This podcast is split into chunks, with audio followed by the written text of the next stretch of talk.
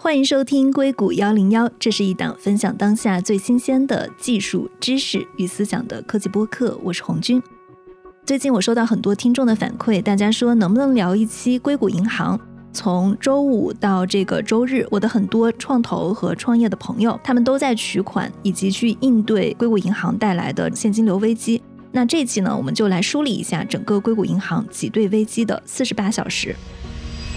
这期采访是在三月十一号和三月十二号硅谷银行最恐慌的时间录的。当我们节目发出来的时候呢，已经是北京时间的周二晚上了。那看起来呢，这件事情已经有了初步的解决方案。现在的解决方案是，美联储、美国财政部联合美国联邦存款保险公司 （FDIC） 宣布为硅谷银行兜底，就是说所有的储户他们的存款权益将得到保证。在周一早上的时候呢，我是看到很多现场的照片啊，整个硅谷银行门口取款的人排起了长队。那我确实有朋友，他们去到硅谷银行的现场取出了二十五万美元的支票，但是呢，也有朋友在尝试远程线上取款，他们就说这个系统到现在还是登录不上去的，可能是现在整个取款的人太多了。尽管这事儿看起来现在有一个解决方案，但是还有很多很多悬而未决的问题。所以呢，我们的播客也会去关注它的后续进展和影响。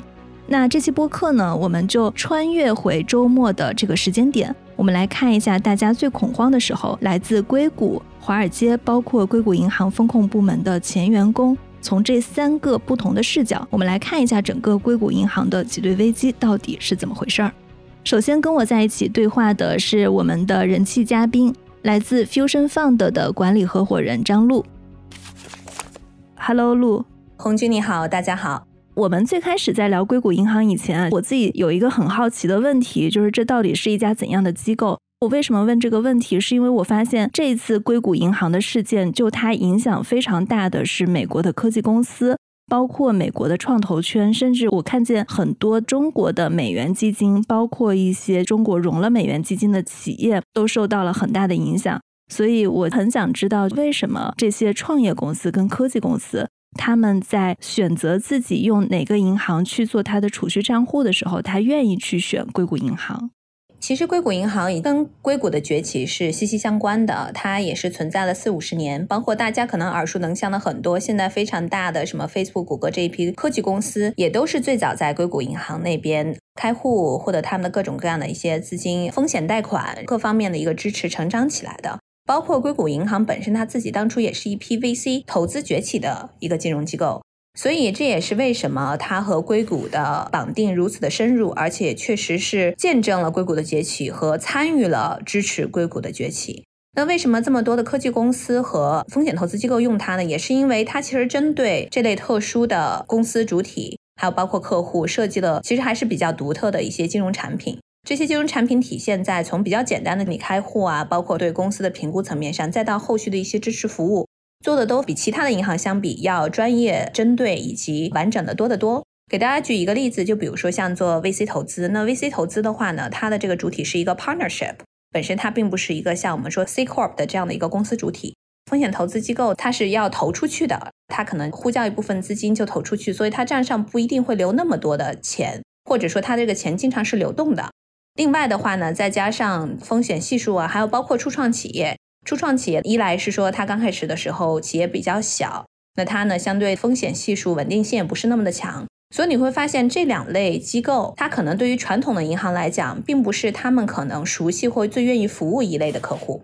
所以当整个硅谷崛起的时候呢，这些无论是风投机构还是说初创企业，它也有 banking 的需求，那这个时候硅谷银行就应运而生。然后设计了很多非常符合，首先他会愿意直接的跟这些机构去合作，同时呢，将开户的过程也做得非常的流畅。另外，包括硅谷银行也是少数允许说你如果没有 SSN，就是美国的社保号就可以开户的银行。那对于很多像这种移民的创业者，对于他们来讲的话也是非常优待的。所以这也是适应了非常符合整个硅谷它多元化的创新生态的一个环境。比较具有讽刺的一点是在它出事的前几周。它刚刚推出了它的新代的一个平台，就是完全的 digital bank，就是数字银行的平台，叫 SVB Go。相当于它通过新的 APP 还有数字平台，可以让你 banking 的经历更加的顺滑高效。某种程度上也 导致了后面他们的挤兑发生如此之快。因为如果你不是一个数字化平台，你不可能这么快的，很多人可以很容易的就把汇款给汇出来嘛。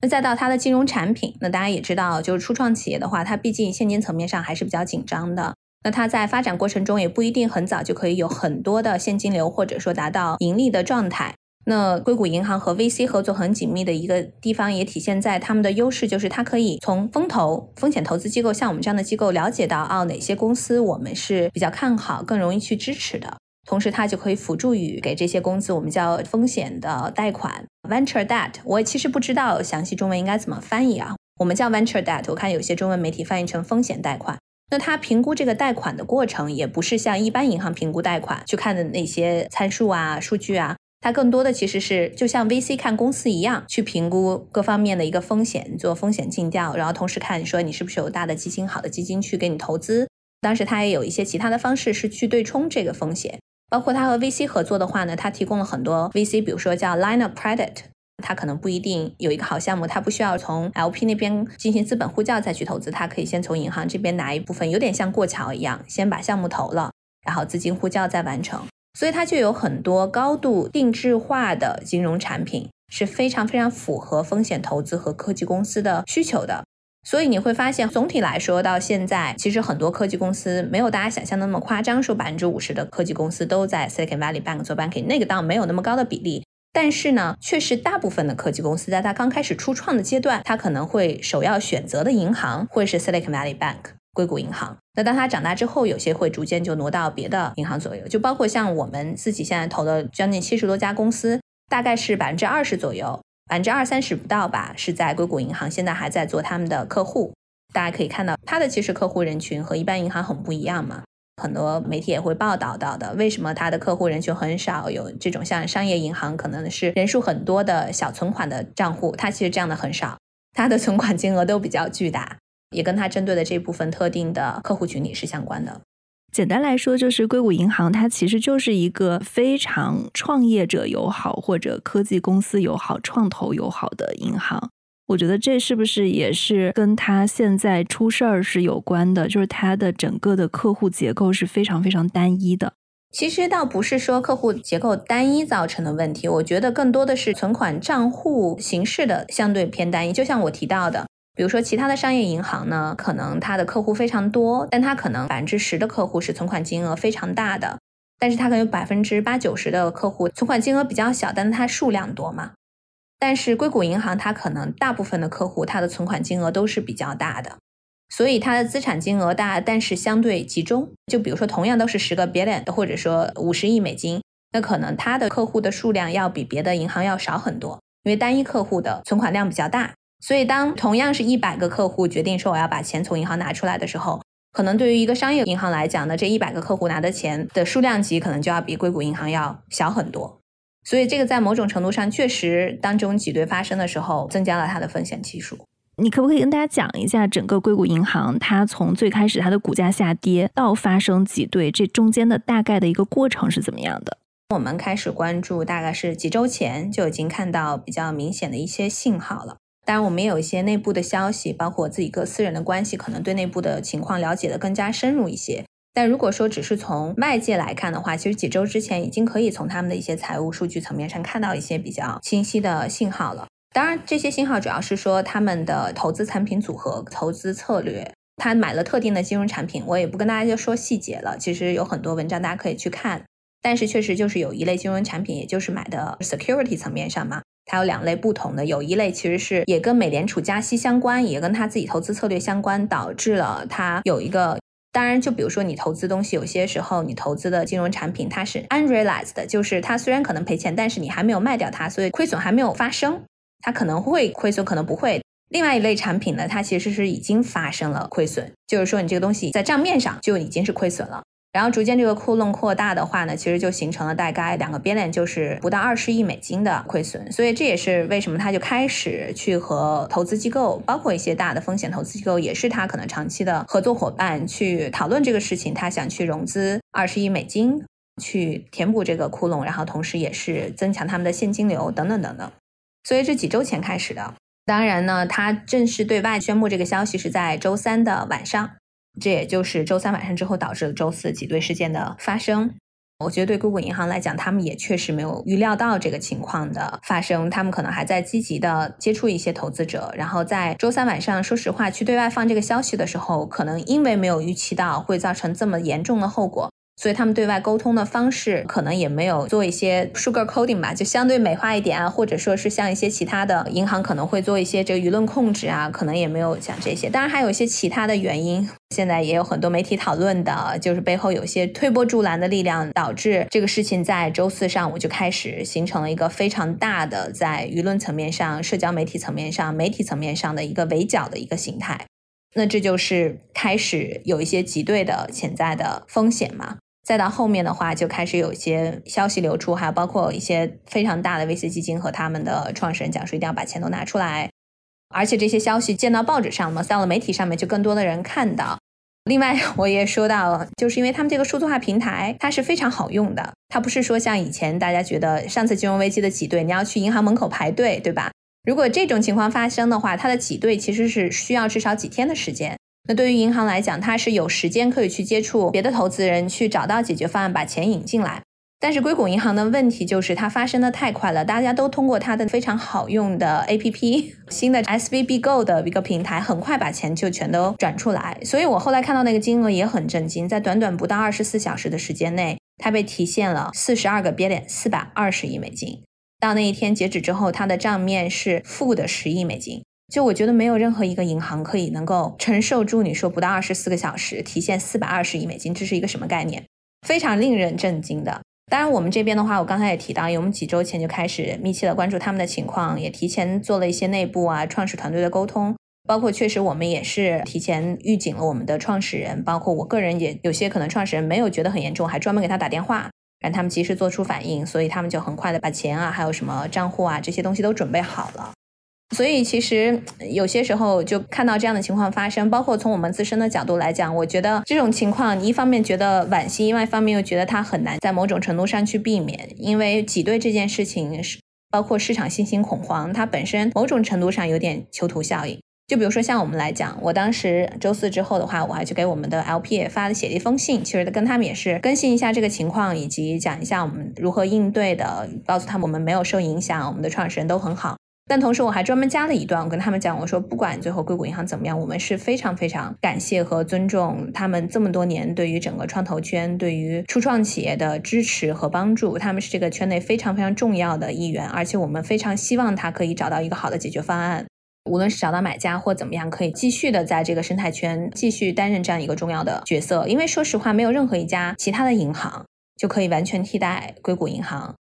其实从我们的角度来讲的话，我们很感谢他，但是另外一方面，我是不可能因为我支持他、感谢他就不去把钱拿出来的，这就是我说的囚徒困境，对吧？所以我周四上午很早，我亲自给他们打电话，我说你相信我的话，你就现在做这件事情，把钱都取出来。当时有一个创业者，我给他打电话说，他还说，哦，陆，我现在在开会，我能不能下午开完会，我 back to back meeting 一直开到下午四点，我再走？我说不，我说你这个会议现在用半个小时时间把这个事情处理，再回来开会，相信我。所以他要去做了，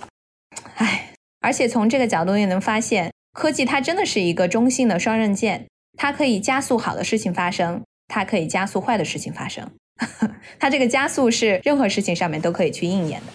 对，所以我总结一下，我们刚刚在提到硅谷银行这件事情发生的原因，简单来说，就是最开始它其实是在自己抛售债券的时候，它有一个十八亿美元的亏损，这个可能是一个非常直接的导火索。但是我看了一下硅谷银行，它管理的资产规模大概是两千多亿美元。按理说，其实一个十八亿美元的亏损，它不足以冲击到一个银行的根基。可能这也是最开始他们的创始人在有了这笔亏损以后，没有意识到这个事情的严重性，或者说他可能对一个大的银行来说也不是一个很严重的事情，就是它是可以通过融资，通过各种方式去填上这个窟窿。但是呢，我觉得比较特别的一个角色，也是因为他是硅谷银行。最开始我看见是 Peter Thiel，他是在号召他旗下的企业，大家赶紧把钱从硅谷银行取出来。之后又是 YC 的掌门人 Gary 出来也说了这件事情。不管是 Peter Thiel 的 Founders Fund，还是说 Y Combinator 这样在硅谷非常有名的孵化器，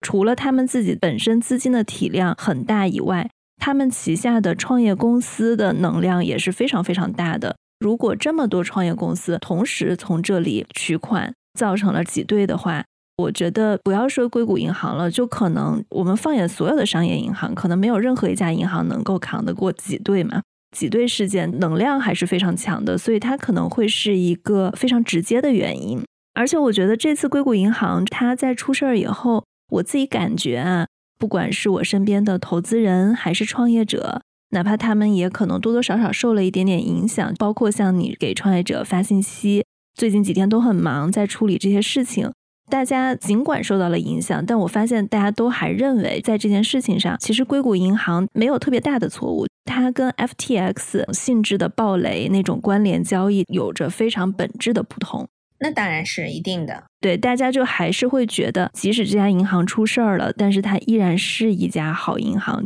我们还是应该给它一个公允的评论，不是因为这家银行的操作特别不规范。不是这些银行在桌子下面玩一些具有欺诈性质的事情，所以一家好银行倒闭了，我觉得才是这个事件中最让人唏嘘的一个事情。是啊，所以我刚才也说到了，就这个事情真的让人很惋惜。其实 Silicon Valley Bank 它有一个母公司，它下面除了它的偏向 commercial bank 的部门之外呢，还有做投行的部分。所以现在其实它的投行也在跟一些基金合作，想筹钱把商业银行这边给它买回来。如果这个事情可以发生，那当然就是不幸中的万幸了吧？可以说把这个事情有一个好的尘埃落地的结果。本质上，你如果说跟 FTX 比，那当然是完全不一样的性质。他们没有任何欺诈，他们没有任何不规范，他们是非常专业，他们的资产非常优质，提供的产品非常的独特和专业。数字化平台是所有银行里面，不是说之一，所有银行里边，他们的 APP 应用数字化平台做的是最好的。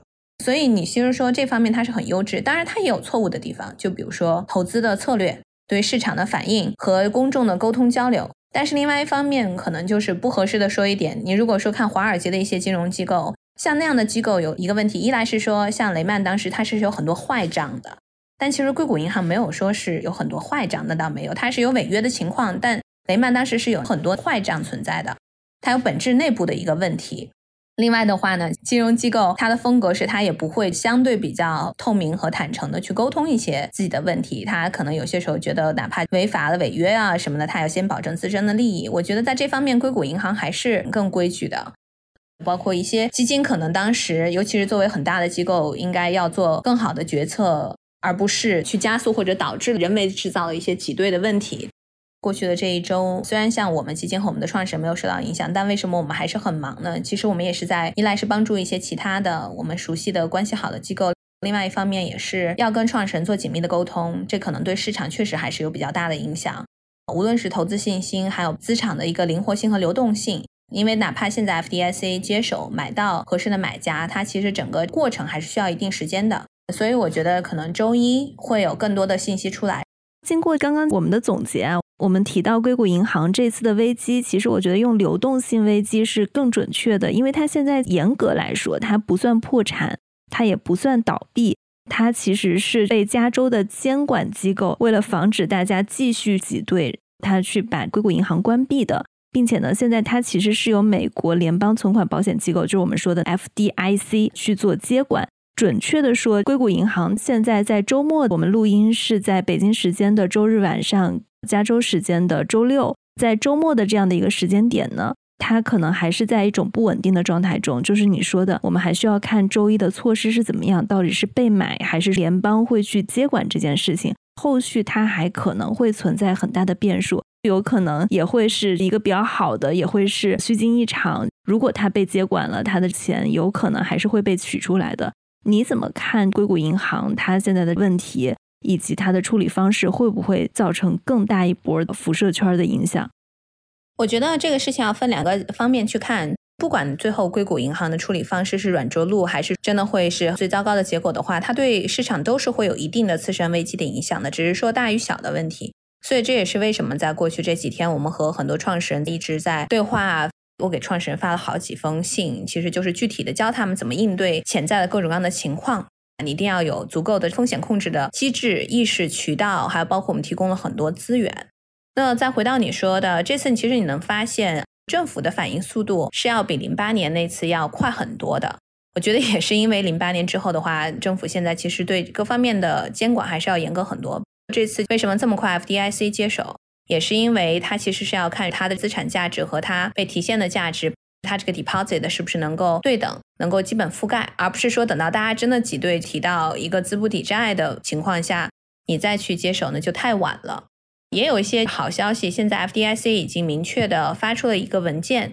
在周一的时候。钱还在的话，怎么样可以获取到部分的钱？那是两种，一种是 FDIC 有保险嘛，所有的这些账户的这个保险，它的保险金额是二十五万，所有的客户都可以在 FDIC，如果是被保险的这类账户，尤其是现金账户的话，周一都可以至少是可以拿出二十五万来，这是第一个。第二个的话呢，其实这个周末 FDIC 已经开始变卖硅谷银行手里的各种各样的资产了，他手里其实没有太多的所谓这种坏账，或者说是 bad debt，就是坏的这种贷款。他的很多的资产的质量还是比较不错的，他在卖这些资产的过程中也已经获得了一定的流动性，所以现在我们听到各种各样不同的消息，有说百分之三十，有说百分之五十，但是至少是说在周一的时候我们会有明确的消息，除了这二十五万之外，那可能会有一定比例的百分之三十到五十的一些资金是回笼，可以给到储户，按比例的分发。最后到底能拿回多少？是百分之百拿回来，百分之八十五十三十？那取决于他们到底能处理掉多少资产。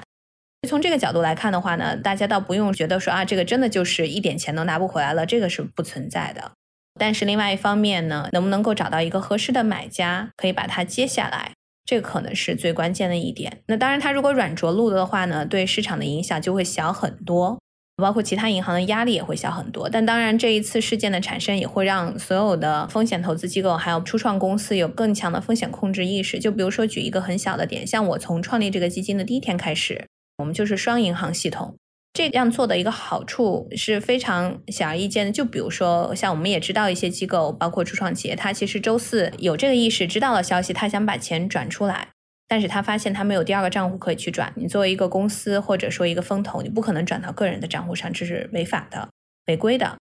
尤其对于初创企业来讲，就比如说这次硅谷银行，它有一个影响在于，哪怕最后 FDIC 把它的资产卖到一些，觉得大部分的钱可以返还给这些企业，那这个过程可能需要几个月。那这个几个月的时间对初创企业来讲还是非常挑战的，因为很多公司它是用银行账户作为它每个月去付工资、付房租。接收自己的客户的付款和收入，这个时候这个账户不能够去用了。那他可能非常明确的一个问题就是，马上比如说三月初、三月中就要去发工资了，怎么去发呢？短期现金流的问题，在美国它本身这些劳动法保护等等，如果你不能够发工资，你还是有很多连带责任的，就是你会造成很多短期现金流的问题。这也是为什么我们就建议你把钱放在不同的银行里，哪怕就说一个银行出问题了。至少你有别的银行的账户里的现金，可以保证你接下来两到三个月的 cash flow runway 是没有问题的。另外，当时很多初创企业没有把钱及时的完全转出来，也是因为硅谷银行给很多初创企业提供了风险贷款。但它风险贷款有一个要求，比如说我给你贷款三百万，那你这个三百万的钱贷给你，但是你要是放在我硅谷银行的账户上的，你不能把它转走。所以很多初创企业当时我知道有一个创始人跟我讲说说啊，我们得跟律师讨论一下这个情况。因为转走的话，在法务层面上会不会有问题？我就跟那个创业者的意见就是，你至少先把两到三个月的现金流给他转出来。你这样的话，你在短期的 cash flow runway 不会存在巨大的挑战。当然，现在我觉得整个硅谷的反应速度也是很快的。现在的话，各种各样的金融机构，还有一些小的企业。也会快速的提供一些短期贷款的金融工具和产品，帮助这些受到硅谷银行挤兑风波影响的这些企业去渡过难关。包括我们这些投资人啊，各方面也会帮助企业。比如说，我昨天也是聊的一个不是我们投的公司，但是我跟他私人关系比较不错的一个创始人，他就说他们当时虽然设好了汇款，但是汇款就没有汇出来。但他们有一个大投资方，就说你不用担心接下来两三个月的工资啊，还有房租啊，我们会帮助你，给你一个短期贷款。所以其实还是有方方面面各种各样的解决方案，大家在比较互帮互助。我们也在尽量提供帮助、提供信息，不只是我们自己的公司，包括别的一些企业，甚至说一些 VC 机构。我觉得大家还是比较团结一致的。现在要 希望可以尽量降低它的一个负面影响。当然，现在确实市场上还有恐慌情绪，希望周一的时候能有好消息，同时也可以稍微让市场上更加冷静一些。也希望一些大基金不要再人为的制造一些挤兑的风波，或者让创始人做一些什么样的事情。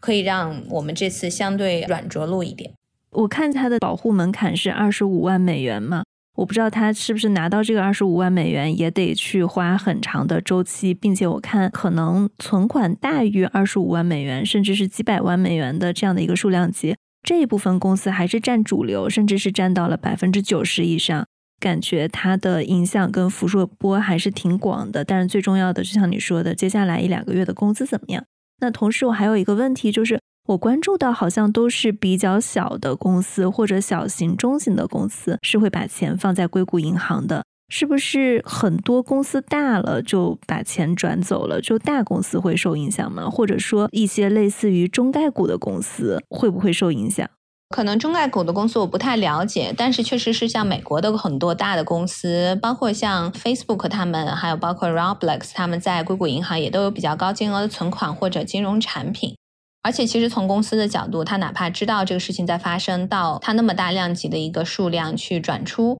还是需要一个反应时间的。确实，大小公司都有受到影响。那现在，其实大部分的储户，包括这种公司客户，他的存款金额都是非常高的。那二十五万确实杯水车薪，但确实现在 FDIC 这次它反应速度还是比我们想象中要快很多，包括它的处理速度也比想象中要快很多。就是在今天，它已经发布了一个算是公开的文件。针对大家对于接下来的硅谷银行怎么处理的各种各样的问题，给了一些答复。包括周一的时候，你还可以有限的使用你自己的硅谷银行的支票、什么信用卡，你要怎么样去提现，能提多少，怎么样去设账户，还要怎么去 log in。它其实提供了一个官方的文件出来。它这个过程整体把所有的金额返还到储户，无论是都返还还是返还一部分的话，它是需要可能几个月时间。但是就目前它快速反应的速度来看，说不定会比我们想象的要快。这次其实政府的反应，FDIC 的反应还是非常迅速的。我觉得确实是从上次的金融危机中学到了很多。这次我们内部也知道，包括我们自己的一些在华盛顿的一些网络也知道，他们其实加班加点的在 促成买卖双方的合作以及潜在的一个协议的达成。周一会是一个非常重要的时间节点，希望周一我们可以看到更多的明确的更新消息。那 FDIC 的文件现在已经是对外发布了。如果说任何受到影响的公司可以去搜一下这个文件，我们其实这个文件已经发给很多人了，它上面还是比较明确的给了很多指引意见，而且本身来讲，可能周一还是有部分的资金是可以返还到各个储户的。对，是这样的，我觉得总结非常的精彩，我们也等一下周一看看会有什么样的新政策出来。那谢谢张璐，好的，谢谢红军。好，我们听完硅谷的视角，接下来呢，我们也来听一下华尔街视角的观点。那接下来的对话是由硅谷一零一视频主持人陈倩给我们的视频节目做的背景采访。本来开始呢，我们是没有直接打算放在播客上，我把这段采访要过来了。如果大家觉得音质不够清晰，或者说嘉宾的口头表达英文比较多，希望大家能够多多谅解。那请听季融投资首席执行官与首席投资官刘庆东与陈倩的对话。这个事情本身也发生很快，昨天就有很多人就 bank run，其实就已经是既成事实了。Fed 在这个时候也不能再拖了，他也是没有办法的办法，那就是我立刻就让 FDIC 接管。你从保护的角度来讲。当年零八年的时候，那个银行叫什么？那个 Washington Mill，我待会儿回头我发你一个那个，也发生过类似的事情。这是很 standard 的一个 practice，就是你有问题了，我这个 FDIC 监管你，这样也给联储或者 FDIC 时间帮着去找下一步。说白了就是给他找一个买家，不管是让他自己去 recapitalize 他自己呢，还是说就找一个买家来把他就整个 take over 了。我觉得这就是今天这个周末联储，我相信他们已经在做这个事情了。大家千万别误解啊，就说怎么一下我就破产了？不是的，这是当你出现 bank run 的时候，是一个非常 standard 的一个处理的方式。Sorry，我先问一下，你说的 bank run 是什么意思？哦，bank run 就是大家都把钱从银行里取走，挤兑挤兑出现银行挤兑，这是一个标准的处理。对，那其实后面现在有保险的这个没什么，对吧？这大家都可以赔掉了，这不用担心。关键就是没有保险的那一部分。没有保险的是什么业务啊？超过二十五万以上的都是不受保险保护的。假设吧，这么讲，你储户存了两百块钱，你这边的资产其实都清理掉了之后，你只有五十块钱，所以你只有五十块钱去来还给储户。那储户这还有一百五十块钱，那是亏空怎么办？可能这一百五十块钱亏空里面，可能有五十块钱还是有保险的，那你还有一百块钱损失怎么来处理？其实这是现在最大的问题。当然了，你可以说一种很粗糙的一个处理方法，说哎，那没办法，储蓄也是有风险的，那我也不管你。但是事实证明，以往经过这么多次之后，这不是一个正确的处理办法。你从监管的角度来讲，你这个银行的投资人，你可以被 wipe out。不管你是 equity 的投资人，你还是 bond 的投资人，你都可以被 wipe out。这没办法，这是你的投资决定。但是储户，储户不应该被 wipe out。所以他现在要做的事情，就是要想各种办法，能够保证，而且我觉得这是问题的关键，能够让这些储户没有损失。那没有损失做到的这个有几种办法，其实最简单的办法就是找一个买家，就譬如说我 J.P. Morgan 我买了你了，我接管你的这个 deposit 和你的一部分 assets，可能就贱价卖给了 J.P. Morgan，那这个时候投资人就对吧？你贱价卖的话，其实你可能就没有办法，这对 J.P. Morgan 可能是捡了个大便宜啊。但是 J.P. Morgan 我承担了对这个 deposit 的这个 liability，你再取钱，你在我这儿存了一百万，我 J.P. Morgan 会保证你能取走一百万。这是一个最好的一个解决办法，而且我觉得联储的时间就是这个周末啊，这开盘前周一前吧，咱们说的简单一点，他要把这个事情做成。如果到时候达不到这一点，我觉得如果到了下周一开盘的时候，大家对这个储户是不是能够 made whole，我们管叫 made whole，还是有疑问的话，那我觉得这个会影响到其他的类似这种小银行的，大家都会觉得，那我小银行只要你不是 too big to fail，你可能都会有这种风险，这是联储绝对不想看到的。所以这个周末就非常有意思，你就等这个周末过去了之后，我觉得整个 situation 会 get a lot 会非常清晰的。所以我的 base case，我觉得这个周末一定会有 announcement 出来，而且这其实 S V B 也没有做什么，他作为一个银行不该做的事情，它真的就是加息的牺牲品。只不过呢，大部分的银行的牺牲在了资产端，因为他们他买 M B S 买这些，所有的银行都在买。你去看 F D I C，它有一个 bank quarterly report。你可以看到，二零二二年全美银行它的所有的这个 security 这一块都在受损，那就是因为加息导致的。所有的银行都是这样子，就不是说 S V B 它做了什么不该做的事情，它其实是一个，它把买这些高质量资产远比把这个钱借给什么不靠谱的这些企业要稳妥的多。所有的对吧？对，是全美所有银行，全有的 commercial bank。所以外面有很多人就胡说八道，我觉得他们根本不知道这是什么东西。S V B 它都不叫 liquidity run，我今天看那个 Bloomberg 写了一个那个文章，我觉得那个标题其实还挺准确的，它叫 startup run。啊，对对对对对，你看那文章了吧？它就是因为它的客户太单一了，它的客户呢又是这一轮受加息影响最严重的企业，那都是这些 startups 呀，然后他们本身又缺钱，然后又怎么怎么样，所以他们可能最近一直在从这个银行里面去取钱出来，导致了这个 S V B 就两端受损。别的银行没这个问题，别的银行的客户相对来说 diversify 一些，所以就没这个问题。这是导致为什么他这块突然出问题。那本来他这出问题其实也没，其实他也没损失多少钱，他卖那个也就损失了不到百分之十，绝对不是什么一个天塌下来的一个事情。昨天你记得不记得在我们联系之前，你说我发了个朋友圈就说这个事情，他有这个压力了，他不需要说一定来融资来解决这个问题，他获得 additional funding 的方式有很多种。他可以去 Ripple Market 上借钱，就说的简单一点，我可以跪在联储面前 求你救我一把，我这个有点问题，话糙理不糙了。或者是他自己发债，我发个债，我来解决一下我这个问题，可能都不会出现这情况。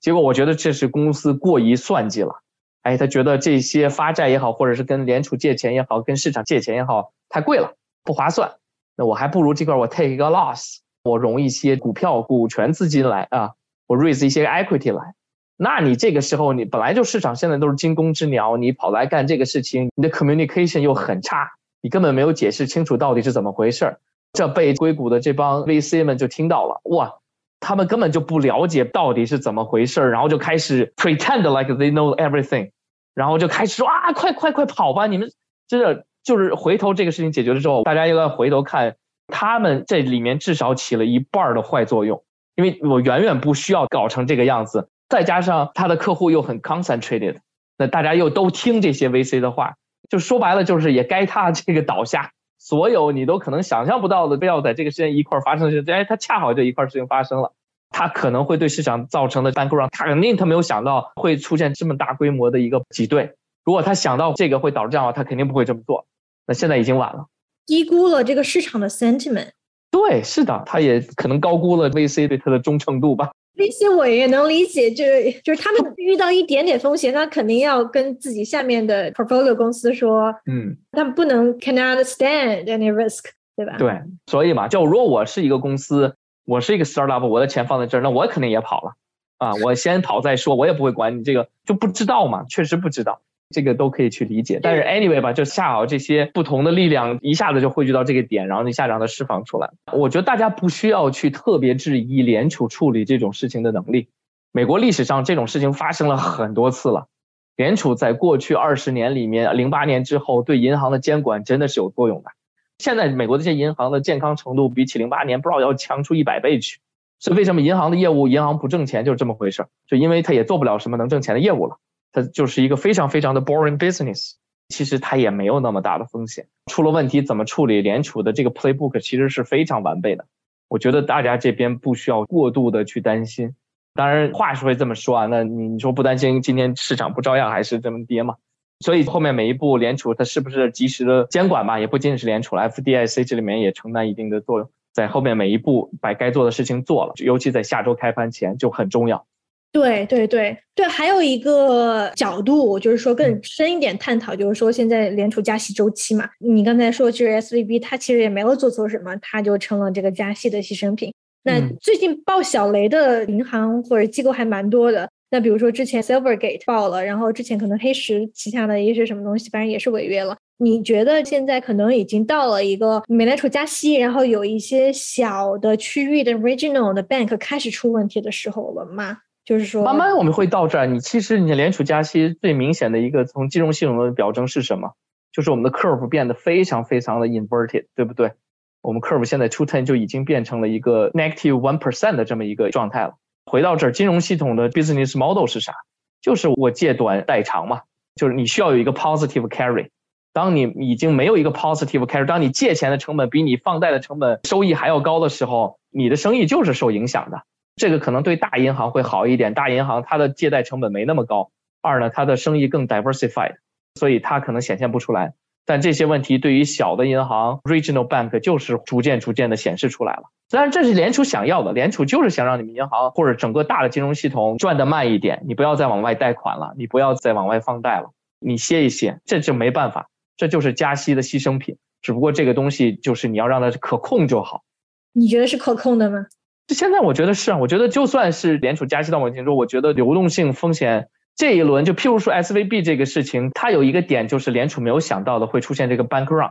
它出现挤兑也是我们刚才讨论了，这真的是很多偶然现象突然集结在一起导致的。除此之外，我觉得整个金融系统其实是相对来说很健康的，没有出现大的像零八年那样子的这个的一个基础，只不过是对业务上有压力。嗯。可能我们开始看到有一些小一点的银行，客户比较单一的银行，你看 Silvergate 它不是也是非常依赖这 crypto 方面的，对，会慢慢的出现暴雷，对。但是大银行现在来说还没有任何的影响哈。你看我们联储加息都加到多少了？四点几了吧？快五了马上。但你知道美国其实平均三个月的 deposit 的这个 rate 是多少吗？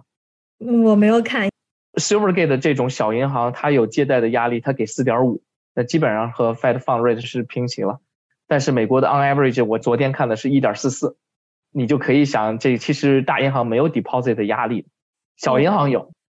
就是为什么小银行有，大银行没有？举个例子，我们 intuitive 一点，就是你的钱基本上都还是放在什么 JP Morgan、Bank of America，然后类似这种你会觉得放心的这些银行里头嘛。所以其实美国金融系统里面它不缺储户的，它储户真的是非常多，它这一块的 deposit 其实是非常多的。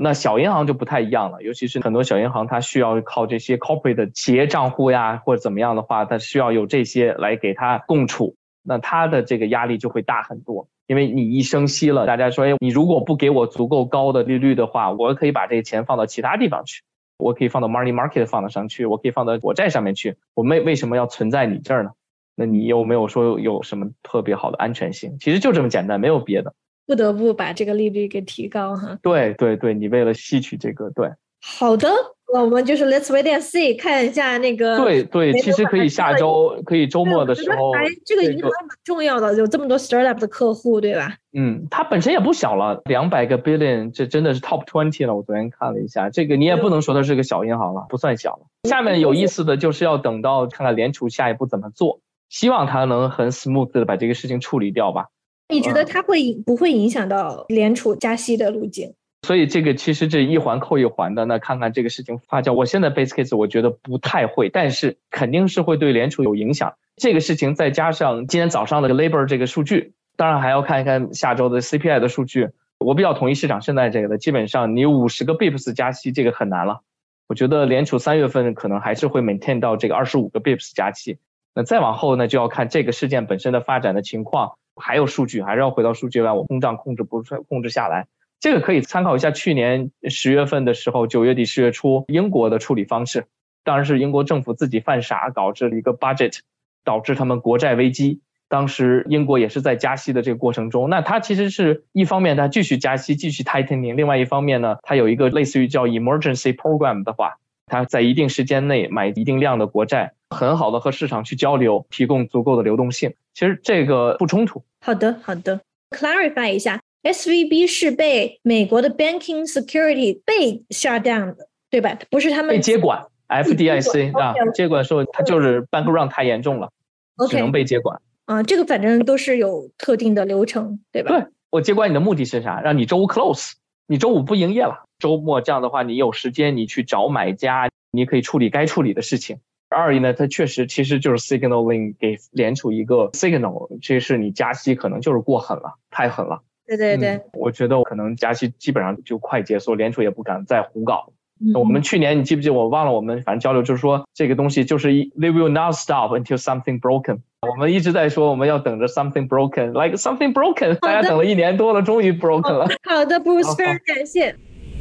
同时，我们也采到了硅谷银行前信贷风险管理部的经理 George 张。二零一九年，他在硅谷银行工作了五年的时间之后呢，成为了顺义酒庄的创始人。那作为硅谷银行的前员工，他也对硅谷银行的业务成长、公司文化、管理风格以及这次受到影响的公司员工聊了一聊他自己的观察和感受。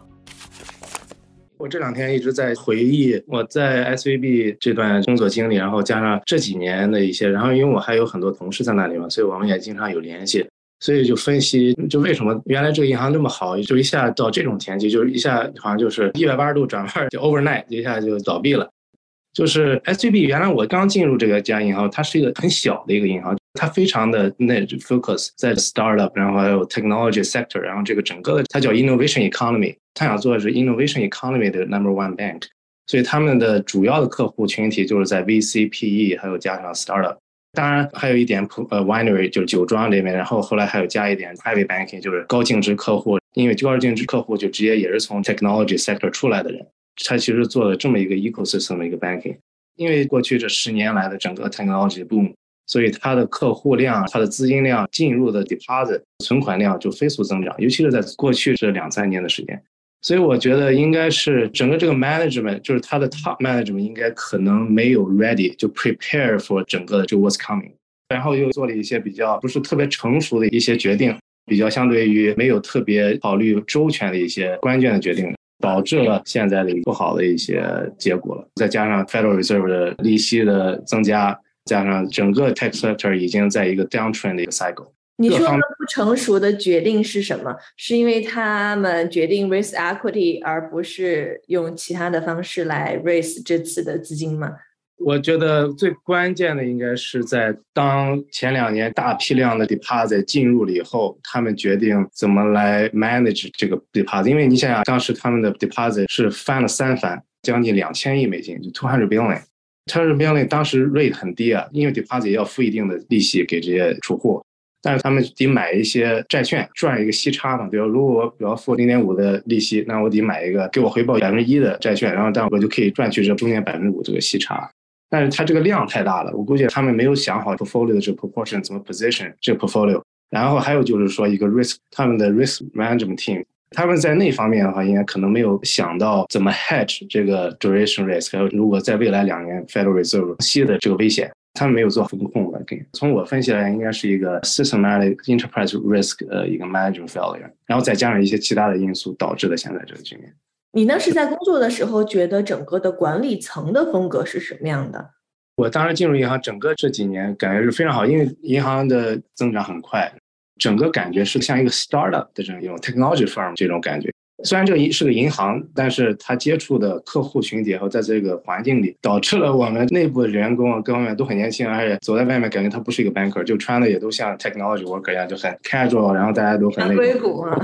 Yeah，有非常多的硅谷元素在这个银行，就是当时 company culture 是不错的。但是后来它增长太快了，因为我是一九年走的，后来他又买了 investment banking unit，当时还没有 investment banking unit，加起来就整个成了一个非常 complex，等于说是个 major bank 的这种感觉。Management 可能还没有 prepare，就是就 actually manage 新的这个，因为银行已经到来了一个新的层次一个台阶了嘛，所以可能这个 manager 没有做好功课，应该是这样子，应该是 unfortunate。就我这两天也在跟这些我原来同事聊天，然后跟他们就问了怎么样，就是感觉挺挺为他们伤心的。就他们真是非常努力，工作也非常好，但是就是因为某一些方面没有做好上面，所以导致他们现在真的很惨。就是因为当时我们 S V B 的福利非常好，尤其是在他的 retirement 这方面，公司的 matching 给他们的 matching stock，还有这些方面，他们很多的 four one k 的相当一部分 four one k retirement 放的 tied to the company stock，所以我估计有些人是在要将近 forty fifty percent 的这种 concentration，所以应该是很惨。如果是在银行有待了二三十年的这种人的话，应该也不少。我认识好几个是在银行有将近三十年的这个工作经验。所以这些人的退休金的百分之四五十是放在银行里面的，是吗？对，当时 S V B 的 Four One K 是你可以拿出 twenty percent，就是你可以去买 company stock。但是如果 stock 在这些年增长特别快的话，那它的 portfolio 的 proportion 就不是 twenty percent。对吧？如果你要一百块钱，当时二十块钱你是买了这个 star，但是这个二十块钱一下变成两百块钱了，那它的这个整个 portfolio 的 portion 就一下就更 heavy weighted S V B 这边。然后 S V B 每年按照他们这个 earning，如果有 profit，它会有一些 profit sharing。然后 profit sharing 的话，一般都是从 F O One K stock 这边再给你。所以其实又增加了，所以有很多人的 retirement portfolio S V B 的 position 是很高的。我当时走的时候都在百分之三十左右。对，如果后来他们看一下就职计划到底是什么样的吧，如果不好的话，这些人的钱拿不回来，感觉退休金这边损失还蛮大的。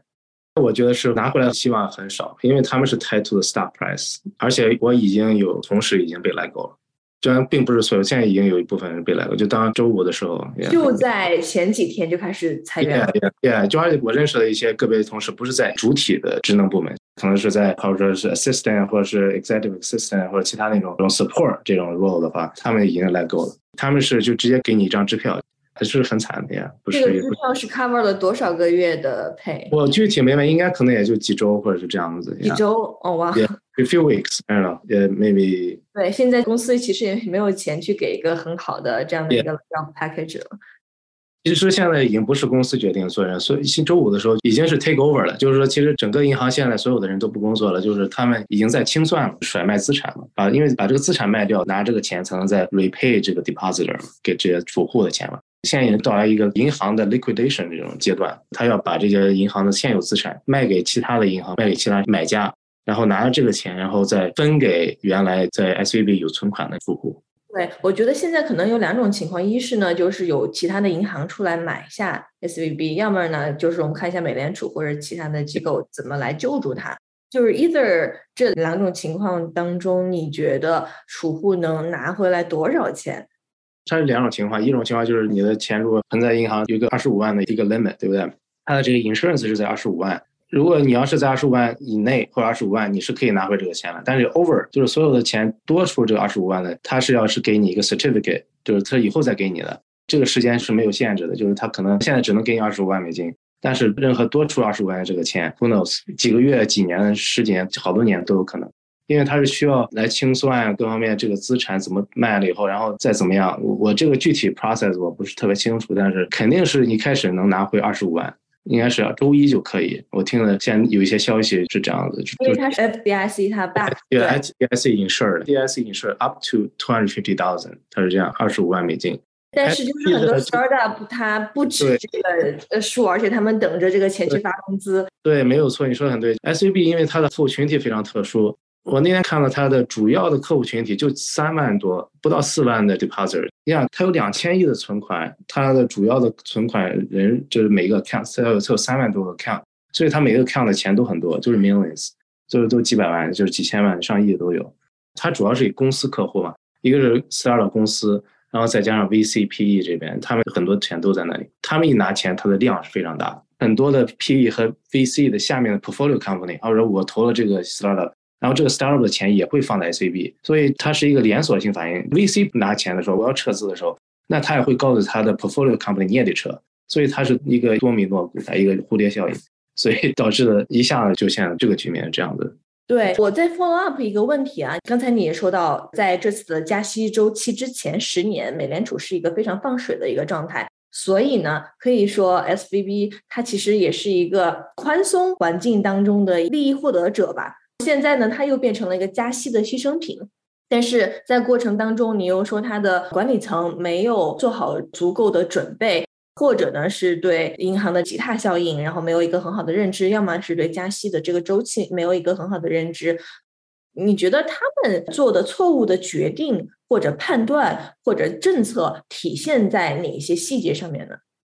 应该是 risk management 补救的方案。当时他买了这么多的 MSB，就是这些 mortgage-backed security MBS，然后拿这些钱来付掉一些利息的一些 expense。当时 yield 是很低的嘛，现在高了，所以当时他们可能没有做好预案。如果联联储加息很快，那他们怎么办？他们现在其实是没有 take action 很快，因为加息并不是今天、昨天才刚开始的，就是已经加息加了一年多了。从2021年，我记得好像秋天就开始加息，所以它是咱们这已经加一年多的时间。那到现在他才开始 take action，就来开始变卖资产，然后补救的话，其实已经晚了。他们当时没有很快的做到，哦，开始加息，那我就资产配置怎么赶紧要调整，他的 security 这边 investment 这边，所以他们没有及时做好补救，然后调整 strategy 这整个的方案吧，应该就是我猜测，可能他们还是比较 too optimistic，太理想化、乐观，可能感觉哦，可能联储加息可能不会那么快，或者是加加然后会减，因为 inflation 可能会很快就跌下来。但是现在并不是这么回事，所以咱们可能就预期太好了，预期太好，没有充分做好最坏的打算。你对 CEO 是一个什么样的评价呀？怎么说呢？他很年轻，然后在 SVB 待了二十多年，他是从非常基层做起的一个人。我跟他接触不多，但是我有这么几次交流，还是不错的一个人，就是感觉他还是很 energetic，做事更像一个 startup founder 或者是 startup CEO 这么一个感觉。就不像一个比较老成或者是相对比较保守的这么一个人，他的性格可能是这样的。因为这个人如果在高位做一段时间，然后又外部影响，你的脑袋会过热，做一些比较不理智的一些决定嘛。他是其实是个 lucky man。但是他也被这次浪潮而击垮了，就是成也萧何，败也萧何。应该这就是 life，yeah，yeah。对，我看到最近有《华尔街日报》的报道啊，说他在上周卖了三百六十万美元他的 shares。对你有看到这个报道吗？Yeah，我有看到。现在市场中有一些这个阴谋论已经起来了。我觉得三百六十万对他来讲应该也不是一个大的数目，因为当时他在 CEO 嘛，他年薪整个 package 应该在上千万级别，而且他那个 sales 应该是 pre-planned，他们应该是在这个前面应该有很多的，应该有 planning。当然这个东西很你很难讲，对吧？就是说是不是一个 insider trade 或者是一个 timing trade，但是有可能说啊，我已经这个几个月以前就已经 plan 了，这不是一个 last minute 或怎么样。但是很难讲，因为这种事情，银行在做这种 fire sale、做这种 significant 这种 liquidation 的时候，security 就是 investment 和 asset liquidation 之前，应该是做了很长时间的 planning，这个都很难讲，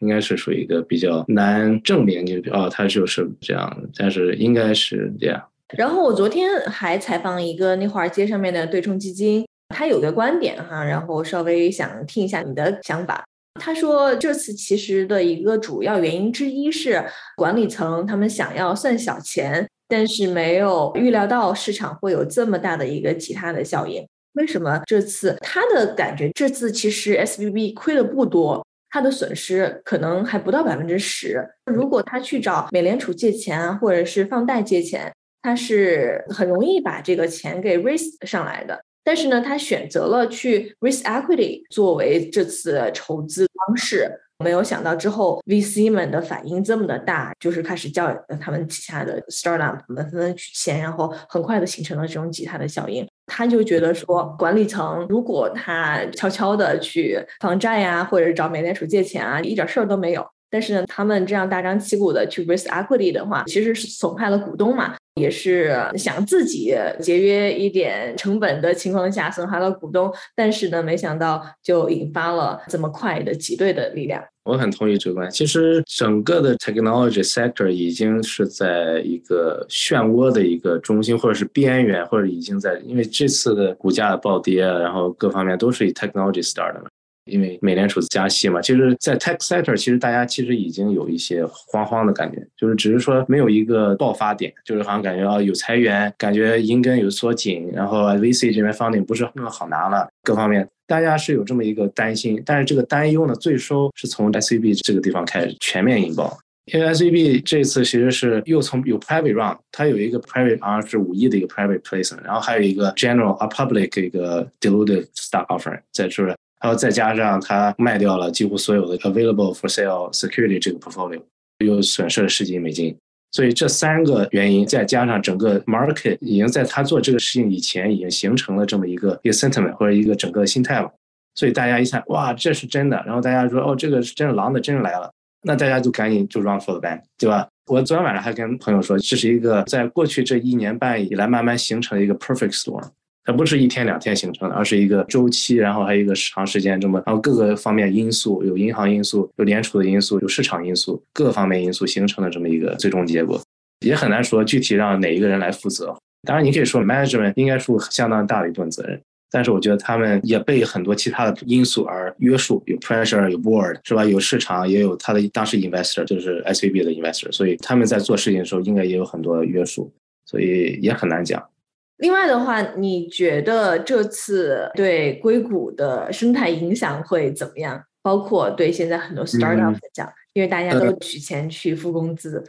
应该是影响很大。现在很难讲这个 extent of 这个影响。我们从 S V B 的宣传上讲，百分之五十的这个 startup 是在 S V B 有这个 relationship，应该是有很大的影响。这次风暴过去以后，大家对于 startup 是他们在怎么服务这批客人的这个方式，就完全应该是不一样。原来应该说是太 concentrate 在一个 bank，应该我估计以后没有一个 major bank 应该在在整个 test 在这儿，应该是比较大的银行来分掉这个蛋糕，应该这样分。因为如果一个 sector too heavily concentrate 在一个 bank 的话，它本身就是一个不是非常良性的这么一个，对吧？可以讲我做的很好，我在这个行业里是一个 monopoly 或是一个一个垄断的，那大家倒的话就很快倒的很惨。那如果很多家银行来服务 sector 的话，那就会更好一些。我觉得，那这样如果有什么风暴或者怎么样，那起码不会这么惨。这个可能是双向的吧。首先呢，银行它的客户群体以后会更加多元化，而不是说集中在初创圈、创投圈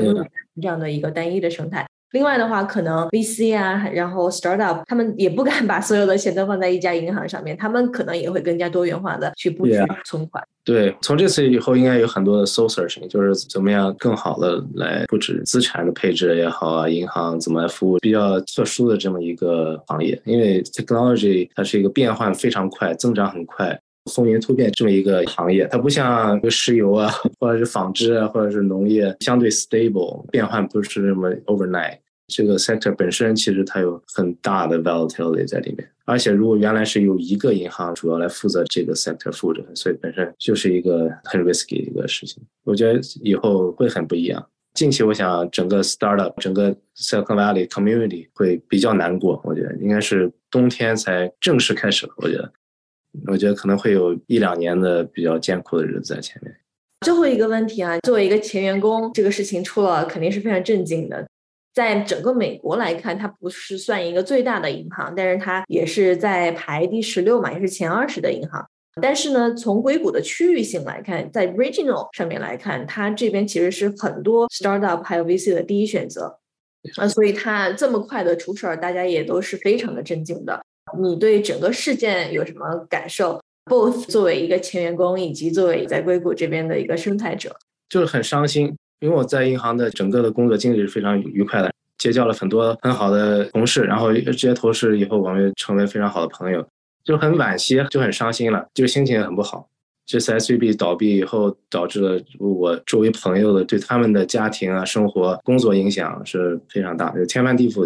对，因为他们在不同的 stage in life，就是他们可能是 single income family，也有家里好几个小孩的，就对他们非常的担心。还有几个是可能要准备退休的，也影响了他们以后的 planning。所以我现在主要是为近的这几些朋友，还有原来同事就很伤心。我现在这几天正在跟他们联系，怎么能帮助他们，就这样子。当然，从跳出来讲，我们看这个以后 Silicon Valley 走向，或者是 startup banking、technology 和 finance 这个 world 怎么 evolve，